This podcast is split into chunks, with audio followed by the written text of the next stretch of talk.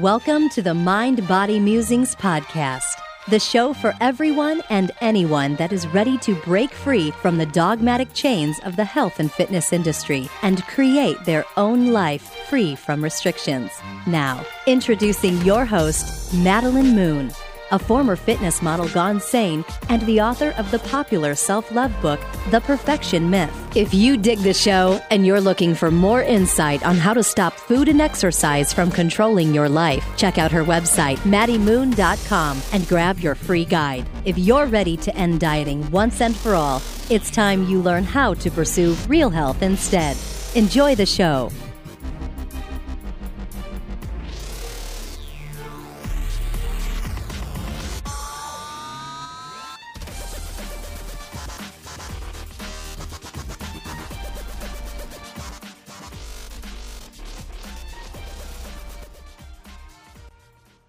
Hey everyone, welcome back to the Mind Body Musings podcast for episode one hundred two.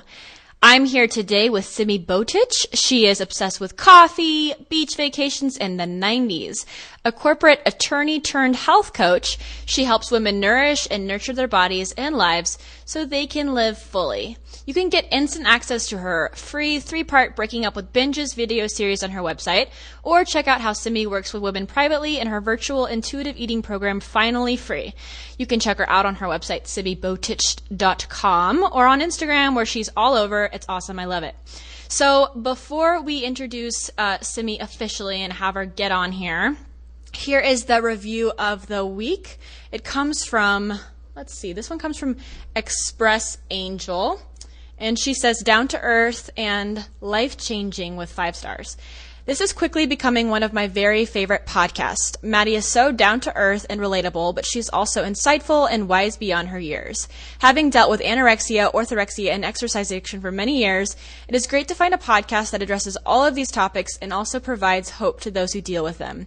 Maddie has a wide range of guests who provide many different points of view and have helped open my mind to different ways of thinking. Listening to this podcast is one of the highlights of my week. Maddie is an awesome host and an awesome gal. Give this podcast a listen and you won't be sorry. Thank you, Express Angel. I'm so delighted that you love the podcast. That warms my soul. Um, and I've mentioned this before. Like I said, leaving a review on my show is a great free way to support the podcast. But I also wanted to remind you guys of another way to support the show that I haven't brought up in like at least two dozen episodes. But that is by becoming a patron. And you can do that by going to maddie moon dot com slash pledge. And it's also, the link to it is on every single podcast episode. At the bottom, underneath all the show notes, it just says um, support the podcast by donating as little as one dollar per episode. So that's what you can do. You can donate one dollar per show. So if you feel like this show has been contributing to your life, it's been adding to your journey, it's helped you, and you appreciate all the guests, one great way to to help me out in producing these and putting them up. And I mean, podcasting does take money, and I love it so much that I will never stop. I mean, maybe one day, but I don't plan on stopping for a long time. So if you want to support me while I do this, while I share this information with you guys, you can do it for as little as a dollar, just a buck per show. And like I said, that link is on the show notes for this. Um, either that or leaving a review. Both of those serve um, this show and help me so much greatly. So thank you for everyone that does contribute to the podcast's success. Okay, without further ado, welcome to the show, gorgeous, lovely, beautiful Simi. Thank you so much for having me. I'm so excited to be here with you today. Yeah, this is so fun. I'm just so stoked to have you on because you, we, me and you have connected offline. You know, we mm-hmm. connected a while ago, and you're really close with one of my good friends, Katie Dalebout, and she speaks so highly of you. So it's fun to, to finally get you on this show. It's been long overdue. I'm so excited to, to be here with you. So the first thing I have all my guests do, as you may know if you listen to the show, is talk about your background and your story. And I want you to make it as rich and detailed as you want, because I think that's where a lot of the meat of people's messages come from. So lay it on us. Absolutely. Thank you. Um, I definitely can remember struggling um, with body image from a really, really young age. I can actually remember one day, um, it was the summertime, and I was probably in, I don't know, first grade, second grade, and I had probably been outside playing in shorts, and my thighs were a little bit chubby, and so they rubbed together, and I got this rash between my thighs from my thighs rubbing together, and I came in, and I had to lay with like a cold washcloth between my thighs. And it was like in that moment that I thought, okay, like my body is too big. Like my body's too chunky. It's too chubby. And that was sort of the start of a very, very long journey, as I'm now thirty. So first grade is a long time ago. Um, a long journey of struggling with body image, manipulating food, um, to try and change, to try and change my body. Um, yo-yo dieting, have suffered from um, binge eating, over-exercising, and uh, a bout with orthorexia. So that um, that really went on until I would say about four years ago. It followed me um, through high school. It followed me through undergrad. It followed me through law school. Um, it really peaked during law school because of the The environment of law school is a very controlled and driven environment, and it really was the perfect storm for me to take my disordered eating to um, the most controlled level. Um, during law school, I was also training for marathons, and so my exercise addiction was easy to feed during that time with long runs and then, you know, hot yoga classes to try and like stretch out after those runs. That would be a really, really um, common, common day for me. Um, and also during law school, I was diagnosed with celiac disease. So um, the celiac diagnosis also gave me a socially acceptable way to um, to explain my controlled eating, I guess I would say. It didn't necessarily make me control my eating anymore, but it gave me a really, really easy way to explain it to other people. So like so many women, um, who I, who I know personally, and I know so many of the women who listen to this amazing podcast, um, my story also has been a very, very long struggle with peaks and valleys and, um, you know, looking differently with food, sometimes binge eating, sometimes restricting, sometimes a mix of both, trying lots of different diets, um, manipulating my body with food and exercise. And it was about four years ago when I was practicing law that I finally came to a place where um, I decided that I needed to get some help. And before that, I had um, spoken to nutritionists and and things of that nature, but it was always to try and help me lose even more weight. So I would go and say like, you know, I really want to lose five more pounds. Like, how can you help me do that? And what I realized about, about four years ago is that what I needed was, um, was a different kind of help. I needed help repairing my relationship with food and breaking free of what had been such a long, lifelong struggle. And basically what happened four and a half years ago is that I got married. And on my honeymoon, I had a really, I had a really almost out of body experience where I had locked myself in, in the bathroom of our, um, of our hotel room on our honeymoon because I had eaten some food that I wasn't comfortable with that night at dinner and was sort of freaking out about it. Didn't know, um, didn't know how to practice compassion with myself or to be kind with myself. And I was feeling like a real failure and very terrified of what that food would do to my body. Um, so I locked myself in the bathroom, in the bathroom and was crying and saying really awful things about myself. And, um, you know, my husband was on the outside of the bathroom door trying to calm me down and telling me how much he loved me. And I sort of had this moment where I realized that this struggle with food, um, not only Not only was it just hard to deal with, not only were, were there times where it was exhausting and where I wanted things to be differently, but I also recognized that it was, you know, robbing my life of so many really important and valuable moments. And because of this battle that I had with myself and because of this lack of trust I had with my body and this lack of a personal relationship with myself, um, that I was not living fully and I was really missing out on some of the best moments that life had to offer. And so it was after that when we went home that I, you know, started to do some research and came across a holistic health coach in Columbus, Ohio, which is where I, where I live and where I lived at the time. And I worked with her for six months and that was really the start of, um, the transformation in my relationship with myself and my relationship with food, and understanding that my relationship with food was really a mirror to everything else in my life. And I started to learn how to trust myself in very, very, very small ways.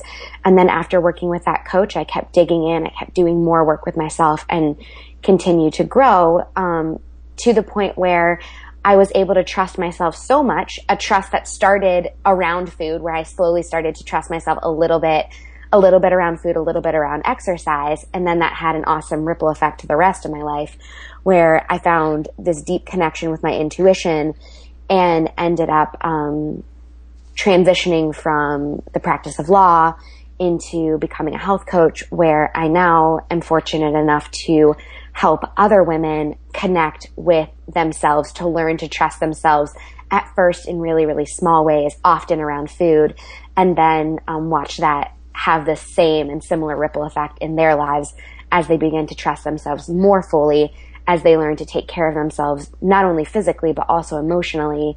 And then the cool thing is when they really get to start saying yes to their lives and start living fully, and they create these these lives that are built off of decisions that they make from this place of deep self-trust, trust and intuition. And so that's really, um, that's that's where I am today, and that's what uh, that's the work that I get to do to do with women. Wow, I love your story, and what a significant moment. I think so many of us have had that bathroom floor moment mm-hmm. where we just panic and think, like, what did this food do to me? Like, locking ourselves in the bathroom. But to have that happen on your honeymoon must have been a huge eye-opener. Like, you noticing, like, this, these are the best moments of your life. Like, these are the moments you look back on. You say, oh my gosh, how much fun that was. Those are the days. And, like, here you are focusing on, on food. Totally. It was such a blessing that it happened then. I mean, because like you said, you know, those moments, like, we've all had those moments. I had had probably you know, five thousand moments like that before in my life. And it didn't mean anything when it was on some like random Tuesday, you know, but it meant something so much more to me in that moment. It was like all the stars aligned for me to finally like get it.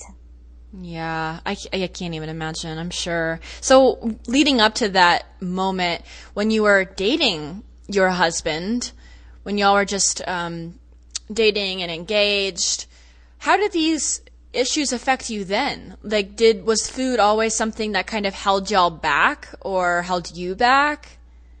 I can see now in our relationship that it did, that it did hold me back, and that it did hold us back in our connection. I've been with my husband now for about ten years, and we've been married for four and a half years. And when I look at sort of the trajectory of our relationship and our journey, I can see um, how how much more deeply connected we are now that I am more deeply connected with myself, because I know myself better. I'm able to show up more authentically in our relationship. I'm able to be more honest about what I need and what's going on for me.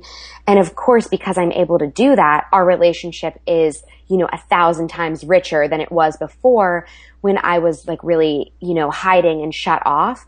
But, um, the, The wonderful thing is that my husband has seen me, he's seen me through a lot of changes, um, you know, not only in terms of like my career, but also in my relationship with myself. And he was with me like before my celiac diagnosis and during my celiac diagnosis and after it. And so he saw like a lot of the health issues that I was dealing with. And he has also been with me when I was really struggling with body image, and then when I was doing the really tough work, and that's incredibly emotional. Um, and then also now when I'm at a really, um, a really like natural and relaxed place with myself. And through all of it, he has loved me like so fearlessly and has been such an incredible supporter. But we do have, we do have a lot of conversations about how, how it was really hard for him, and how it was very painful for him to hear me saying really like nasty things about myself. And as I'm sure, I'm sure like many women have shared with you, when I was really, you know, in, in it, in the really tough stuff with, with my body and with food, I was very, very, very private about it. And the only person who I opened up to about it was my husband. So what I was hiding from the rest of the world, a lot of times he would be the only person who would get a glimpse into the really like painful and emotional stuff that was, that was happening with me. Um, and I think that that sort of happened naturally because we not only, um, we not only lived together for two years before we got married, but also we had a physically intimate relationship. And so a lot of, a lot of the pain and insecurity would come up for me around, like around sex and around like physically intimate, you know, situations. And so he would, like, he would have, he had a better idea about what I was struggling with and the pain that I was feeling really than anyone else. And I'm thankful that he, that he, you know, stuck it out and supported me and really was like my biggest cheerleader in getting like the real help that I needed.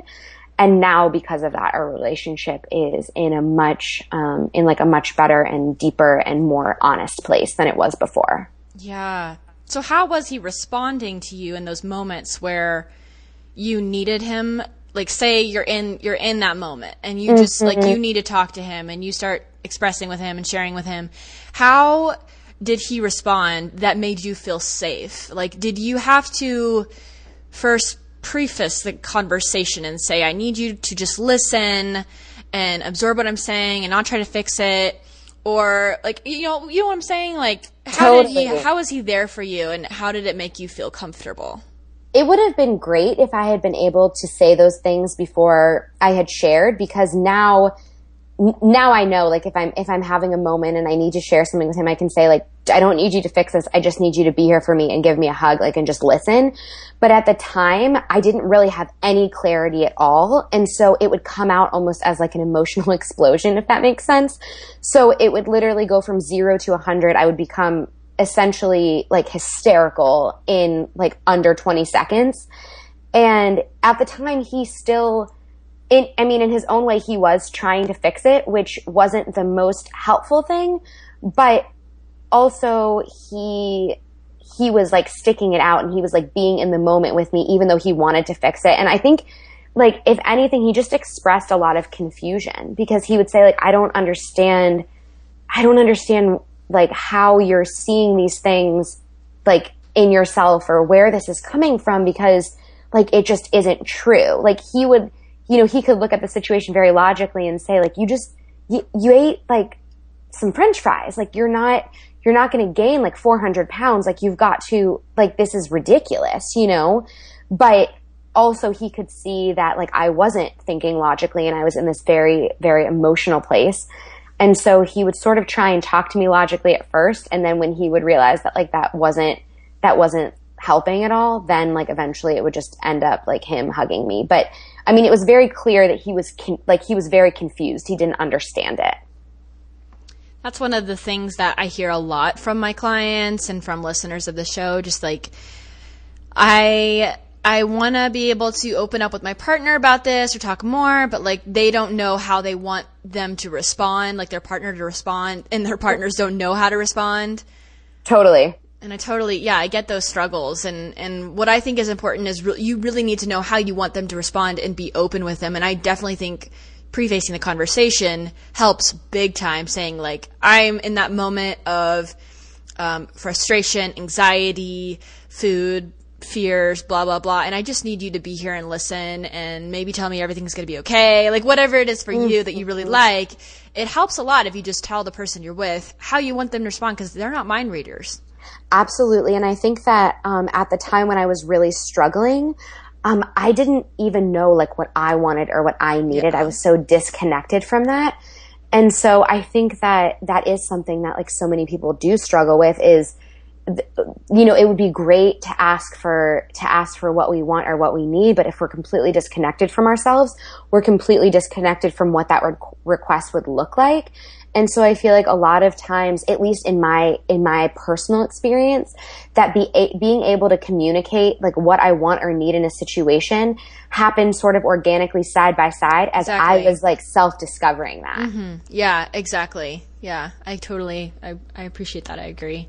So now going to today, we've had this conversation before. I'm excited to have it on air so people can, can listen in to us just ch- chatting about this. But you you know, we're both in the, the business of talking about body image and disordered eating, like, all day long. Like, we mm-hmm. talk about it to our friends, to our family, to our website, to our clients. Like, it's just constantly. So my question for you is, do you feel like you've moved past the point of this stage of your life, like the food stuff, the body image stuff? Or do you feel like, like you can be past it? Yes, you can be past it through it. Like, you've come to peace with it. But do you still feel like it's hard to completely move on because you spend so much time talking about it and it's still on your mind all the time? Like, granted, it's in a great way. You're positive about it. Like, you're helping people. You can look back on your memories without feeling pain necessarily. You, instead, you feel a way to inspire others. But do you feel like because of the path that you're on with your business, there's almost a little bit of a resistance of, you know, I mean, literally there is resistance because you have to talk about it. So, like, it's not like it can be in your past for good and it's never going to be brought up again. Part of your job is based on talking about this. So how do you feel about that?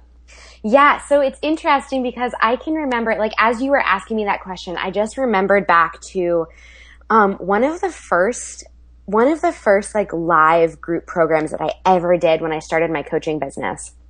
And I remember at the beginning, at the beginning of the first session, obviously, like, you know, I was meeting with these eight women for the first time. And so I'm, I'm sharing a little bit about myself, and I was sharing my story. And I remember getting so choked up. It was like, I was so em- emotional and still so emotionally attached to my story, because even though I had sort of moved, moved past the struggle, I hadn't necessarily worked through, um, all of like the emotional baggage that sort of comes with a struggle like that. And so I can remember just having this like huge frog in my throat and thinking, like, don't cry, Simi, don't cry. Like, don't let the tears run down your face.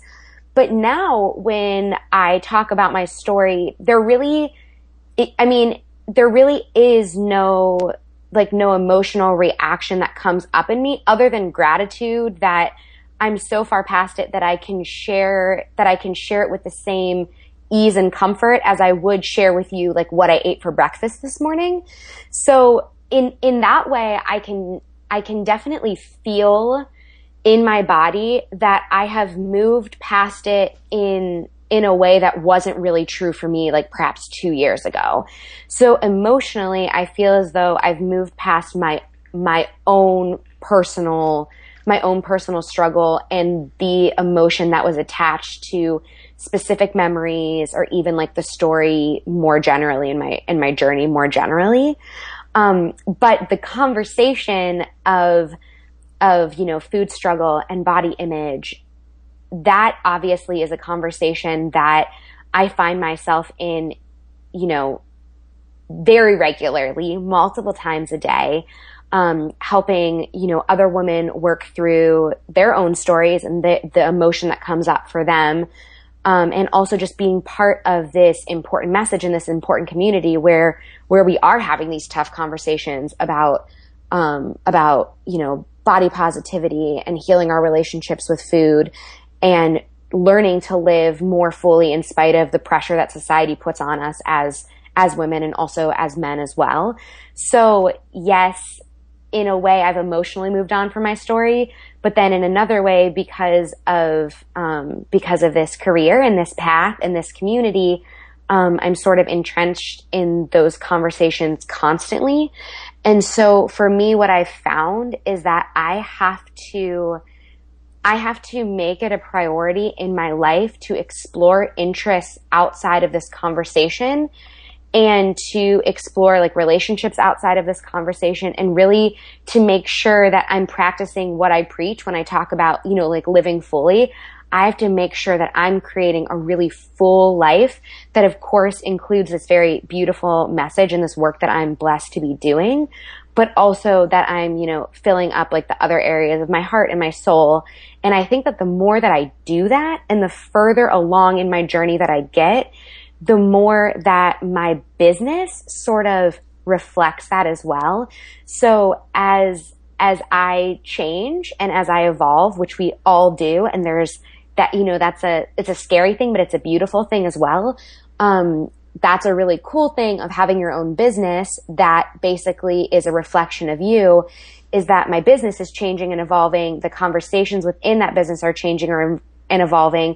So even though there's always this, you know, underlying, this underlying theme of our relationship with food, I've even noticed that a lot of my conversations with clients, where in the beginning they might have been very food focused, now are about so many other things. And we're able to see our relationship with food um, as, you know, a mirror to the rest of our lives, and spending a lot more time talking about the rest of our lives. So that's something cool that happens as well. Have, have you noticed that? Oh, yeah, absolutely. Like, my clients come to me, oh, I have all these food problems, like I want to restrict or I want to binge. And we talk a lot about that in the beginning.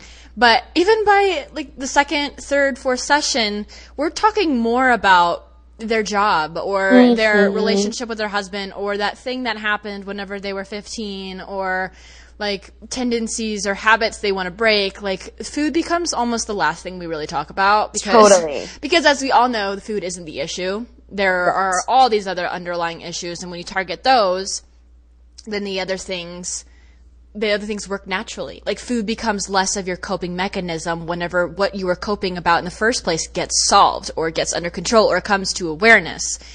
So I, I agree with you. And at the same time, like, when I think about it, even if I were to have a completely different job where it didn't require talking about body image and food all day long, this stuff would still be stuff in my life. Yep. But yet, if, if that were the case and I was doing whatever I was doing, I wouldn't be having these amazing conversations to continually remind myself on a daily basis what body image and food freedom and all those things are all about. So it would still be in my life, but I wouldn't be continuously working on it. Now, I work on it every single day because I talk about it all the time, and it's really a beautiful thing. There, of course, there are some moments where I'm like, the last thing I want to do today is talk about food and anything in regards to food and my body. And those are the days that I need to listen to myself and and get away from my computer for a bit and, and not talk about it and just like take a break. Like, I don't always have to be on guard. Especially, I, I noticed this in particularly when I am introduced to people, or my mom and, and me are hanging out and she sees a friend and she's like, oh, this is my daughter, Madeline. She does blah, blah, blah. A lot of times, you know, people think it's interesting. I don't know if you get this. Tell me if you get this. But people think when my mom says, or or I introduce myself as a disordered eating coach, body image coach, um, they go, oh my gosh, can you help me lose weight? Mm-hmm. It's so interesting. And I'm like, no, actually, I do the opposite. A lot of times I tell people, I'm like, no, I don't help people stop eating Pop-Tarts. I help them start eating Pop-Tarts. Mm-hmm. And I don't know why I always say that, but I think it's an easy way for people to understand. Like, I don't help people lose weight, get on a diet. Like, that's not my thing.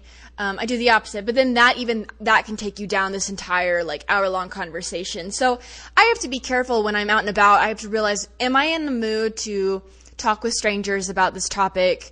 If not, then I try to just kind of keep it vague. And I'm like, oh, I'm a coach. I'm a social entrepreneur. That's what I say a lot. Oh, I love that. I love that tagline. Isn't it cool? I yeah, love it. That's great. I say I'm a social entrepreneur with an emphasis on disordered eating and body image. And that's like the long version. But if I want to cut it short, I'm just a social entrepreneur. And that's that's good. So I have to be careful sometimes whenever I'm out and about, going to party, because everyone does have a story. And some days I want to talk at the bar about these things, but other days it's the last thing I want to talk about. So I just have to be like careful when I want to turn that switch on and when I think it should be best be off for my own self-care. Totally. Yeah. I, I also like love what you said about being really like immersed in this work constantly means that we're constantly getting to work on ourselves. And I think something that like one of the reasons why I do feel so peaceful about like body image, my relationship with food and stuff, is because I'm, you know, part, we are both part of this like positive dialogue every mm-hmm. single day for the most part. And I take for granted that some people like aren't immersed in this positive dialogue. Yeah. Like when, when someone talks about a new, a new diet to me, I, there, you know, I don't even like give it a second thought, because that's not, that's not like the constant, like ongoing dialogue that's going on in my life. But for other people, it's like who may still be immersed in like mainstream, like, you know, diet culture, that that's a totally different, that's a totally different story. It's a totally different conversation to be, you know, constantly like immersed in. And when people come to you, you say your clients, and they're asking you, like, I, like, how do I get to where you are? I want to be there. I want to be on the other side. Mm-hmm. You know, that is a whole nother conversation, but one that I think is so important to have, because I've had to tell, I've had quite a few clients that have experienced significant success. They have come to a place of food freedom with, you know, pangs and thoughts here and there of insecurity. And they come to me and say, Maddie, I ate too much food the other night and I felt really guilty about it. Um, but I let it go about an hour later. I, I talked through it with my husband. I talked through it with my friends. They understood. They were caring. I put compassion on myself and I got through it, and it was great. And the next day I didn't restrict. And in my mind, I'm thinking, holy cow, I am so proud of you. That is amazing. Totally. That is like a goal for so many people. That's still one of my personal goals, to make sure I stay there in that place. Mm-hmm. But then they'll say to me, but how do I get to where you are? And I'm like, girlfriend, you are there. Like what, where I am right now, I, it's not to say I don't have these struggles, these these thoughts of body insecurity, or I feel puffy, or I should eat less today, or this or that. But it's that I can catch myself, and I figured out tools to release that shame and that insecurity. So for this client, it's sharing with a husband or a friend. For me, it may be just like simply, I, I'm very good at working through things in my own mind. So, so to me, I could just recognize what's going on, say that's silly, and move on. Mm-hmm. But that is my new coping mechanism, and it's beautiful and it's amazing, and it's always there for me, and it helps me. So this person found their own mechanism, but they thought, well, it's still not good enough. It's still not good enough. Yes, you can get to a place where it's, you know, three minutes of feeling guilty, not an hour, because an hour still is pretty extensive, but it can be three minutes, it can be three seconds of feeling guilty and then moving on. But it's not to say that those things go away completely. For some people, totally, they, it can go away completely. I'm not saying that you can never, never have those thoughts, but for people who have a long line of, you know, many years of history with a disordered relationship with food, it's common that you'll still have thoughts here and there, right? Like it's still totally so natural. Still comes up. It still comes up. So there is no absolute land of food perfection, because perfection doesn't exist. Period. So even recovery, Absolutely. recovery will never be perfect. You will never land in this, you know, blissful state of twenty-four seven, three sixty-five food freedom where you never have another thought of insecurity or fear or frustration or anxiety. That still pops up. There's no like crystal clear picture when you are there yet. Like, when am I there yet? I don't know. But you got to come to terms with that. Mm-hmm. Absolutely. And I think, like, something that was really big for me was when I was able to switch from a punishment to a nourishment mindset.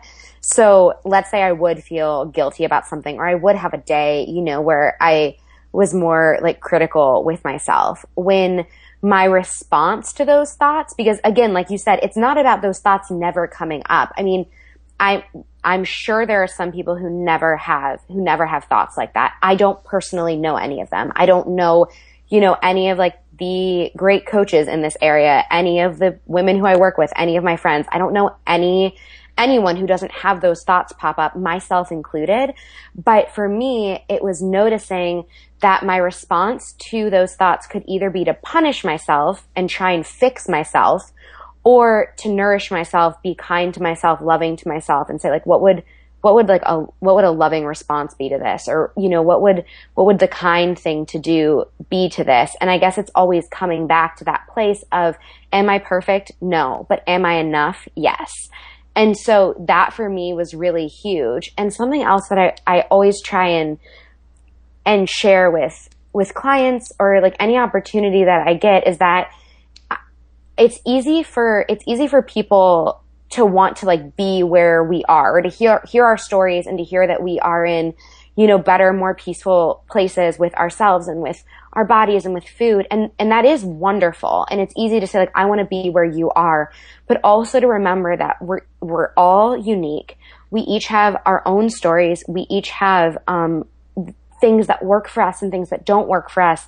We each have our own, you know, natural weight and natural body shape, and we each have our own gifts that, that we need to share, and we each have our own um, lives that we have to live, and they are, they are different.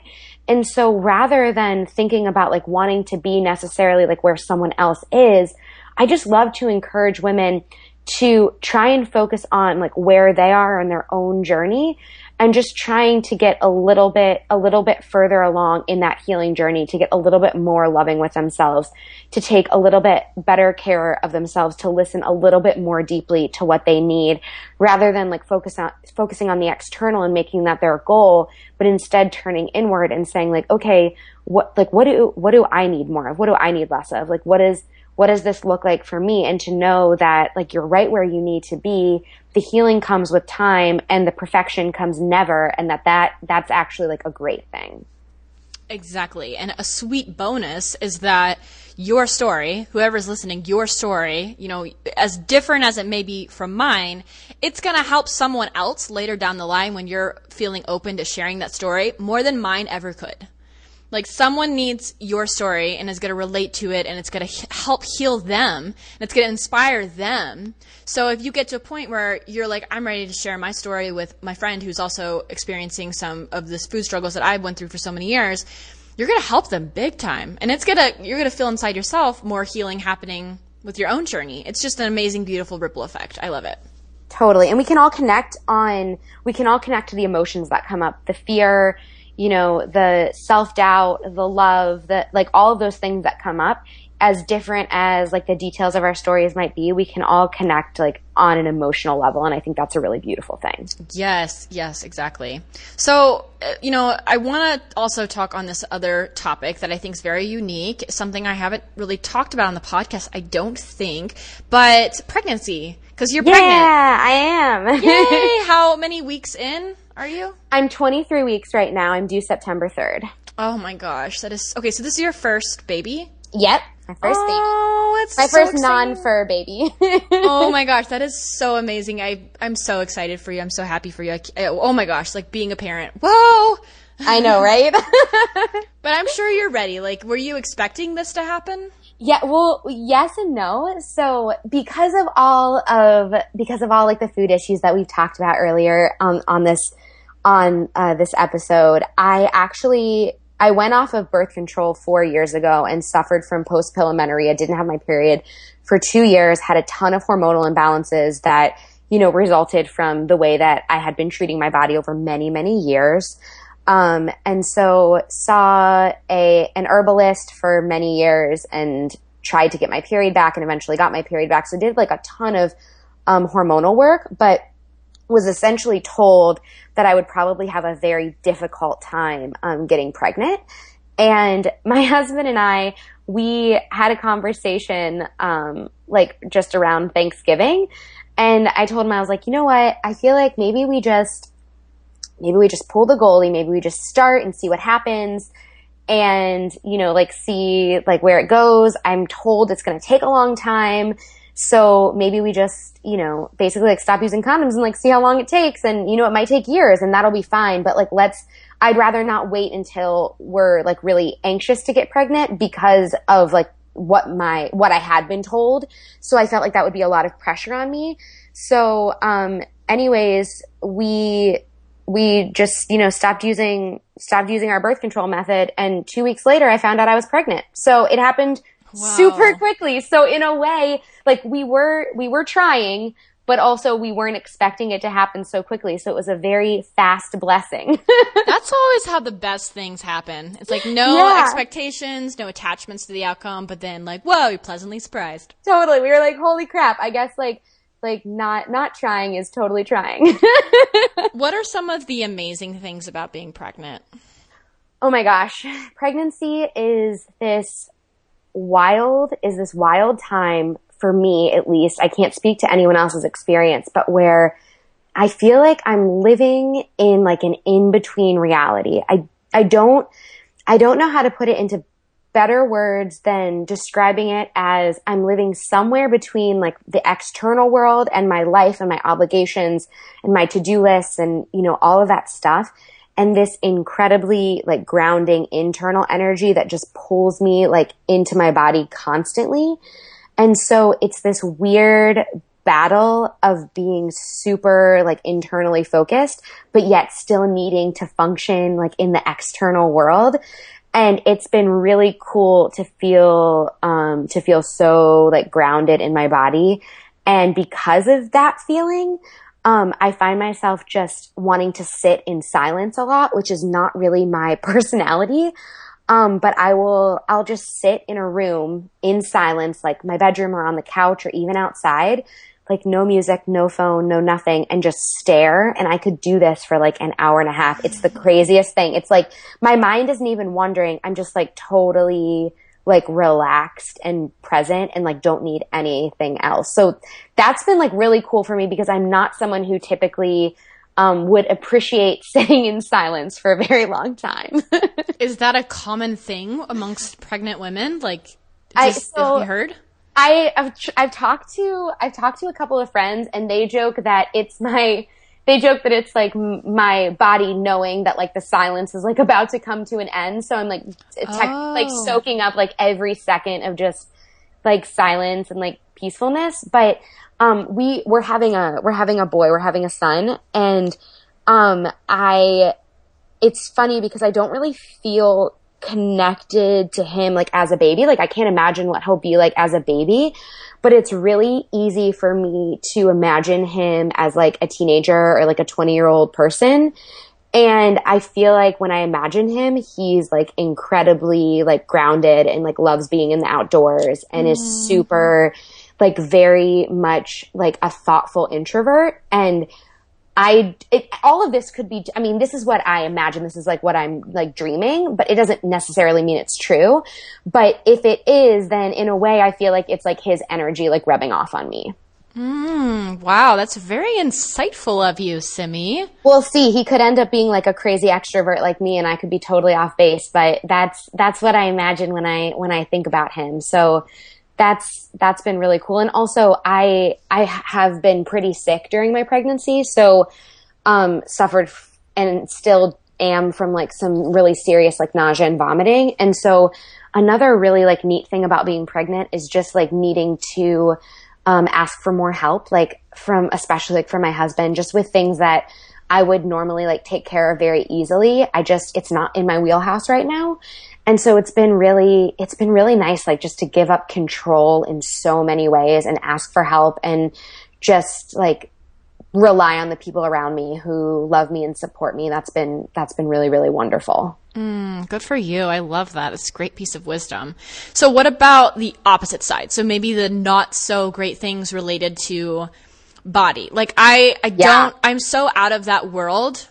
Um, So when it comes to, like, I'm wondering, is there, well, first of all, I have to ask this question because I've had some, some people ask me about this specifically and I have no wisdom at all, but what do you, do you have any anxiety or can you imagine what it would be like to have anxiety if you don't about your post-pregnancy body?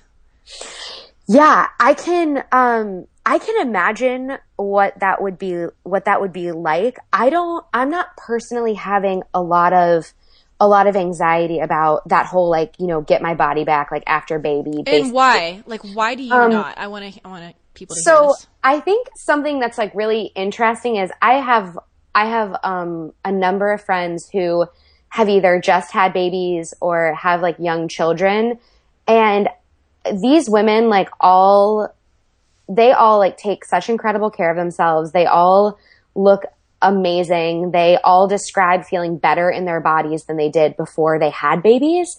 And so for me, I think the dialogue around like post baby body, like in quotes, has been an incredibly positive dialogue in my life. And basically like the women who, the women who are having these conversations with me feel awesome in their skin and aren't in any, they, they aren't talking about like wishing they looked like they did before they had a baby. So for me, that, that's definitely like one piece of it. I'm surrounded by women who, um, who seem to really appreciate and love their, their bodies after, um, after being pregnant. And so I think I'm like, well, it, it's just easy for me to imagine feeling that way. Um, what I will say is that I felt, I felt very uncomfortable during this pregnancy because of being so nauseous. My body actually hasn't changed a, a ton yet. So I haven't had to, to deal with like seeing that change. My, I mean, my boobs like blew up. They're so huge. And that's kind of weird. Sometimes I like, I'll be changing and I'll catch myself in the mirror and I'm like, whoa, like what is going on here? But it's more like I'm just kind of staring at it in awe, like, what? Is this me? Like, this is so weird. So there's definitely moments like that where you, like, not freaked out in a bad way, but you're just like, that's freaky. Like, that doesn't look like what I remember my body looking like. But because I felt so uncomfortable with the nausea and stuff, I do look forward to a time of feeling comfortable in my body again, of not feeling sick, not feeling nauseous.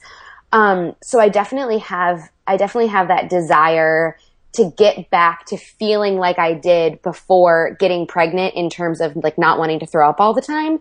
But, um, I think in, in terms of the body thing, it's like my body is doing this incredibly like wild thing. It's doing it like all on its own, essentially. It's this huge like miracle happening inside of me. And so I think like as those, like as those thoughts pop up, you know, like even like I mentioned, like catching a glimpse of myself in the mirror and just like not necessarily like recognizing something. I just have to remind myself, I'm like, okay, this is like weird, but my body knows what it's doing, and sort of just submitting in a way to, um, to like the intelligence of the, of like the female body is sort of what I, what I've been trying to do and what I've been thinking about. Um, but I definitely miss feeling, um, not sick, and I cannot wait to get back. I cannot wait to get back to that. Mm, ew, yeah. I can't even imagine how, oh, that nauseous feeling mm-hmm. all the time.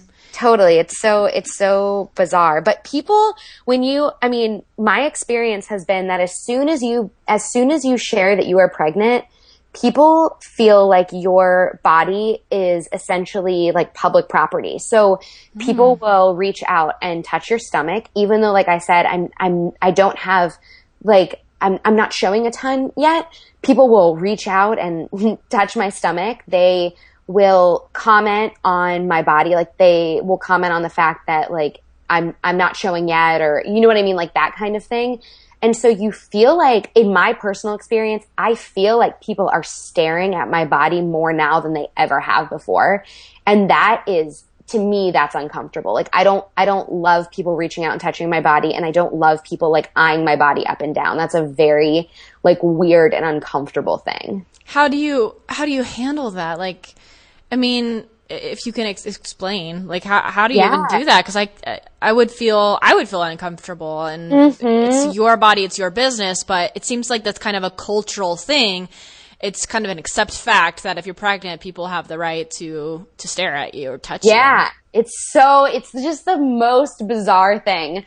Um, I, I would say, well, one, like if someone reaches out to touch my belly and I'm, and they haven't like asked or I'm not expecting it, I jump, like I jump back. And I mean, I think like if you think about and, like any person who's not pregnant, if someone reached out to touch your stomach, like it would be a natural response to like jump back, right? Like mm-hmm. it's very like, that's such an invasive like reach, like, right? Like, oh, there's so many like vital organs in your stomach and stuff. I think we're, I think we're programmed to not like want people to like reach out and touch us there. Um, so I, I mean, it's not uncommon for me to like physically like jump back. If someone asks first, if they can, if they can touch my stomach, I'm more comfortable like guiding their hand there to touch, you know, to touch like where the baby is. So I just try and be like gracious in that way. Like if it's someone who I know, but if it's someone who hasn't asked, typically like I jump away from them. Um, and in terms of the, like, in terms of like the comments about, you know, my body or how like my baby bump, you know, looks or, or whatever it might be, just people feeling like really free and comfortable to comment on my body. Um, I just really, really, really try and not let any of it like sink in. So whether it might be like a perceived compliment, like, oh my gosh, you don't look like, you know, you don't look like you've gained any weight, or you're not even showing yet, like said as a compliment. The funny thing is that that actually has been like one of like the hardest things for me to hear, because I like, I, you know, I was looking forward to having that like bump, and, you know, you kind of get excited about like looking pregnant and feeling pregnant and that kind of thing. So I just try and sort of let that like roll off of, roll off of my shoulders and just like thank them or say like, oh, you know, thank you so much and let it go, which is what I typically do with people's opinions that I find to be like hurtful or unnecessary.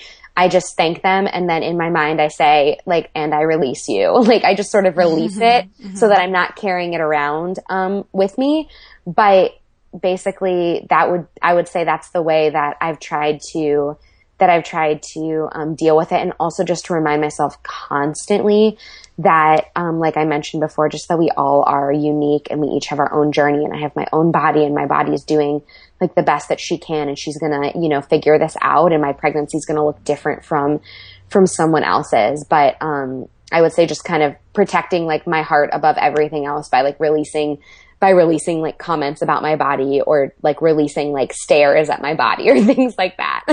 Yeah. And I think this is great wisdom for people that are either expecting or are not pregnant like me at all. Like not even a little bit, but like, no, one day it could happen and they can remember this. But also the other side of the coin, if you're the person talking to a pregnant person, like maybe now you can, you have more understanding on what it feels like to have someone just touch your belly or to comment on your body, and be more aware when you're talking to someone that's pregnant, like those comments aren't really helpful and you don't know what's going on in their life and their journey. So don't comment on people's bodies. Maybe ask first if you can touch their belly if you really want to, um, like depending on how familiar you are with someone. But yeah, remember that, that, you know, the other side and what could be going on in that person's mind and how you would like to be treated if you were pregnant. Totally. I think it's, I, I think it's important to remember that, like, I think when we get pregnant as women, people look at us and they like see the baby, right? Like they forget almost that like we're still, it's still our body on the outside. Um, and so I think it's easy to sort of like overlook the pregnant woman as like still being a woman and still being like an individual and still having feelings and all of that stuff. And it's really easy for us to just be like, oh my gosh, like baby, which of course, like it's wonderful. There is a baby in there, and that's like such a, that's such a beautiful miracle. But also to remember that there's this, you know, this human who's lived like many, many years on this earth and mm-hmm. has like experiences in her body and stuff. And that it's, I think it's just, um, it's like a good, it's a, it's a good thing to just remember that and be respectful of that. And like ask before you touch someone, unless you're like have an incredibly like close, intimate relationship with them. And even just like ask them rather than like commenting on their experience, like be curious about like what they're experiencing and what they're feeling. And I mean, people who like ask me questions, I, I love that. I'm so happy to, to share and talk about. But when someone sort of like makes snap judgments about my experience, that's what doesn't feel quite as, quite as good to me. I can completely agree or imagine. Yeah. Totally. Um, yeah. I love it. I love that insight. Thank you so much. And thank you for coming on the show. We have a quick fire round to get to, but before we do that, let everyone know where they can connect with you online. Absolutely. You can find me at Simi Botwich dot com, um, and on social media at SimiBotwich. Awesome. So quick fire round time. Woo-hoo-hoo. I'm ready. I think. You'll do great. Perfect. You'll do awesome. Okay. First. What is your favorite color? Yellow. What are two material things you cannot live without? Two material things that I can't live without. Um, I feel like probably my iPhone, which is like with me all the time, and a really comfortable pair of shoes. If you had to choose between living by the moon for the rest of your life or living by the sun for the rest of your life, which one would you pick? The sun. Beach or mountains? Beach. What is a must-read book? Something we all need to get. Um, Spirit Junkie is my most read book. I've probably, I mean, I feel like I reread it like twice every year, by Gabby Bernstein. What does body freedom mean to you? It means feeling comfortable in my own skin, and it means being able to say yes to opportunities and experiences in my life without feeling held back by um, by limiting or negative beliefs that I have about my body. If you could interview anybody, who would it be? If I could interview anybody. Dead or alive? And Mandy Moore. She's like my celebrity, like my celebrity B F F, and I would love to interview her. Really? That is yes. so interesting. I love Mandy Moore so much. I love that. You know, um, so I'm assuming you love A Walk to Remember. Love it. You're going to hate me, but that's like one of my least favorite movies. What is it about it that you don't like? Do you not like that she sings in it? Honestly, I cannot pinpoint it. It's like something about that movie, like, I don't know what it is, and I, I feel silly for it, but it just, I, I don't know. I feel like I like some of her, her like more, like newer stuff, like License to Wed, and Because I Said So even more than A Walk to Remember. So maybe, or like Saved. Have you watched those? I don't think so. Okay, give those a try and then tell me what you think of Mandy Moore. Okay, okay. What's a future dream you're working towards? Um, well, I have a book idea, and I signed up for the Hay House Writers' Convention next weekend. So I'm going to go to Chicago in like a week and a half to start working on my book proposal. So a future dream would be to uh, write a book. Oh my gosh. I just got goosebumps. I hope, uh, yes, it's going to happen for you. I'm so, Thank you. I'm so excited. And then you'll have to tell me about it, because that's one of my dreams. And yeah, I need to get started on that. But that is so cool. I'm so excited for you. Thank you so much. What's your favorite way to unwind at the end of a long day? Um, I love getting into bed at the end of the night with my husband and our two dogs, Harrison and Oliver.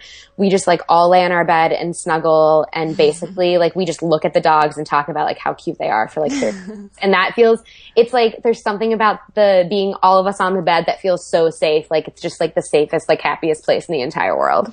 So my favorite thing, my favorite, favorite thing every single day, like almost my favorite thing in this whole world, is when I get in the bed first and then I call my little Nina, mm-hmm. who's like this six pound little Papillon, huge ears, the cutest, cutest thing ever. But I'm like, Nina, come on. And then she'll jump on the bed and she'll see me like underneath the covers, and she'll run, like bounce up in the air, and like get so excited to see we're under the covers now.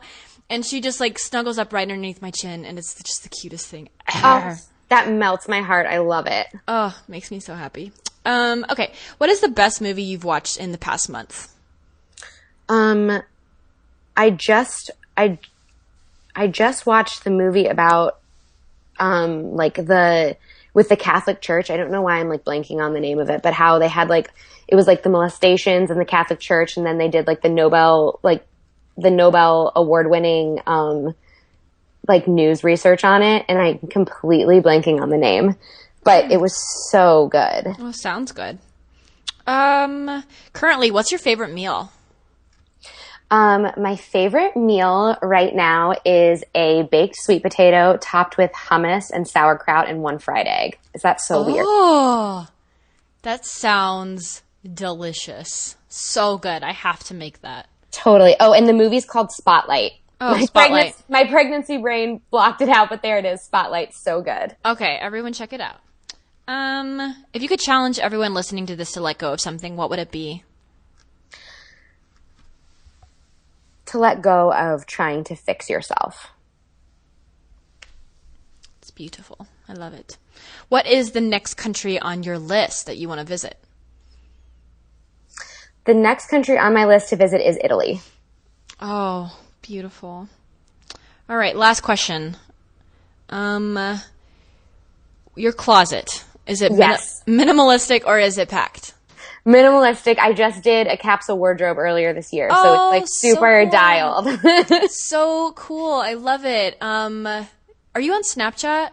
I'm not. I oh, Katie, Katie tried to like show me how to use it, and it was so confusing to me that I was like, I'm so overwhelmed. I can't even do this. It's so easy. You need to go on YouTube and look for a Snapchat tutorial, because I feel like you'd be really fun to follow. And I, I was asking because I've had another person on the show, Melissa Ambrosini, and she was talking about how she has a nice like closet, nice and neat, and I asked her to do like a Snapchat tour of her closet, and she did it. So I was gonna ask you to do it, because I want to see your closet. It's like kind of fun now. I was like asking people if I can see their closet. If I can figure out Snapchat, it'll be the first thing that I snap, I promise. Okay, well let me know immediately so I can follow you, and then you can you can do it.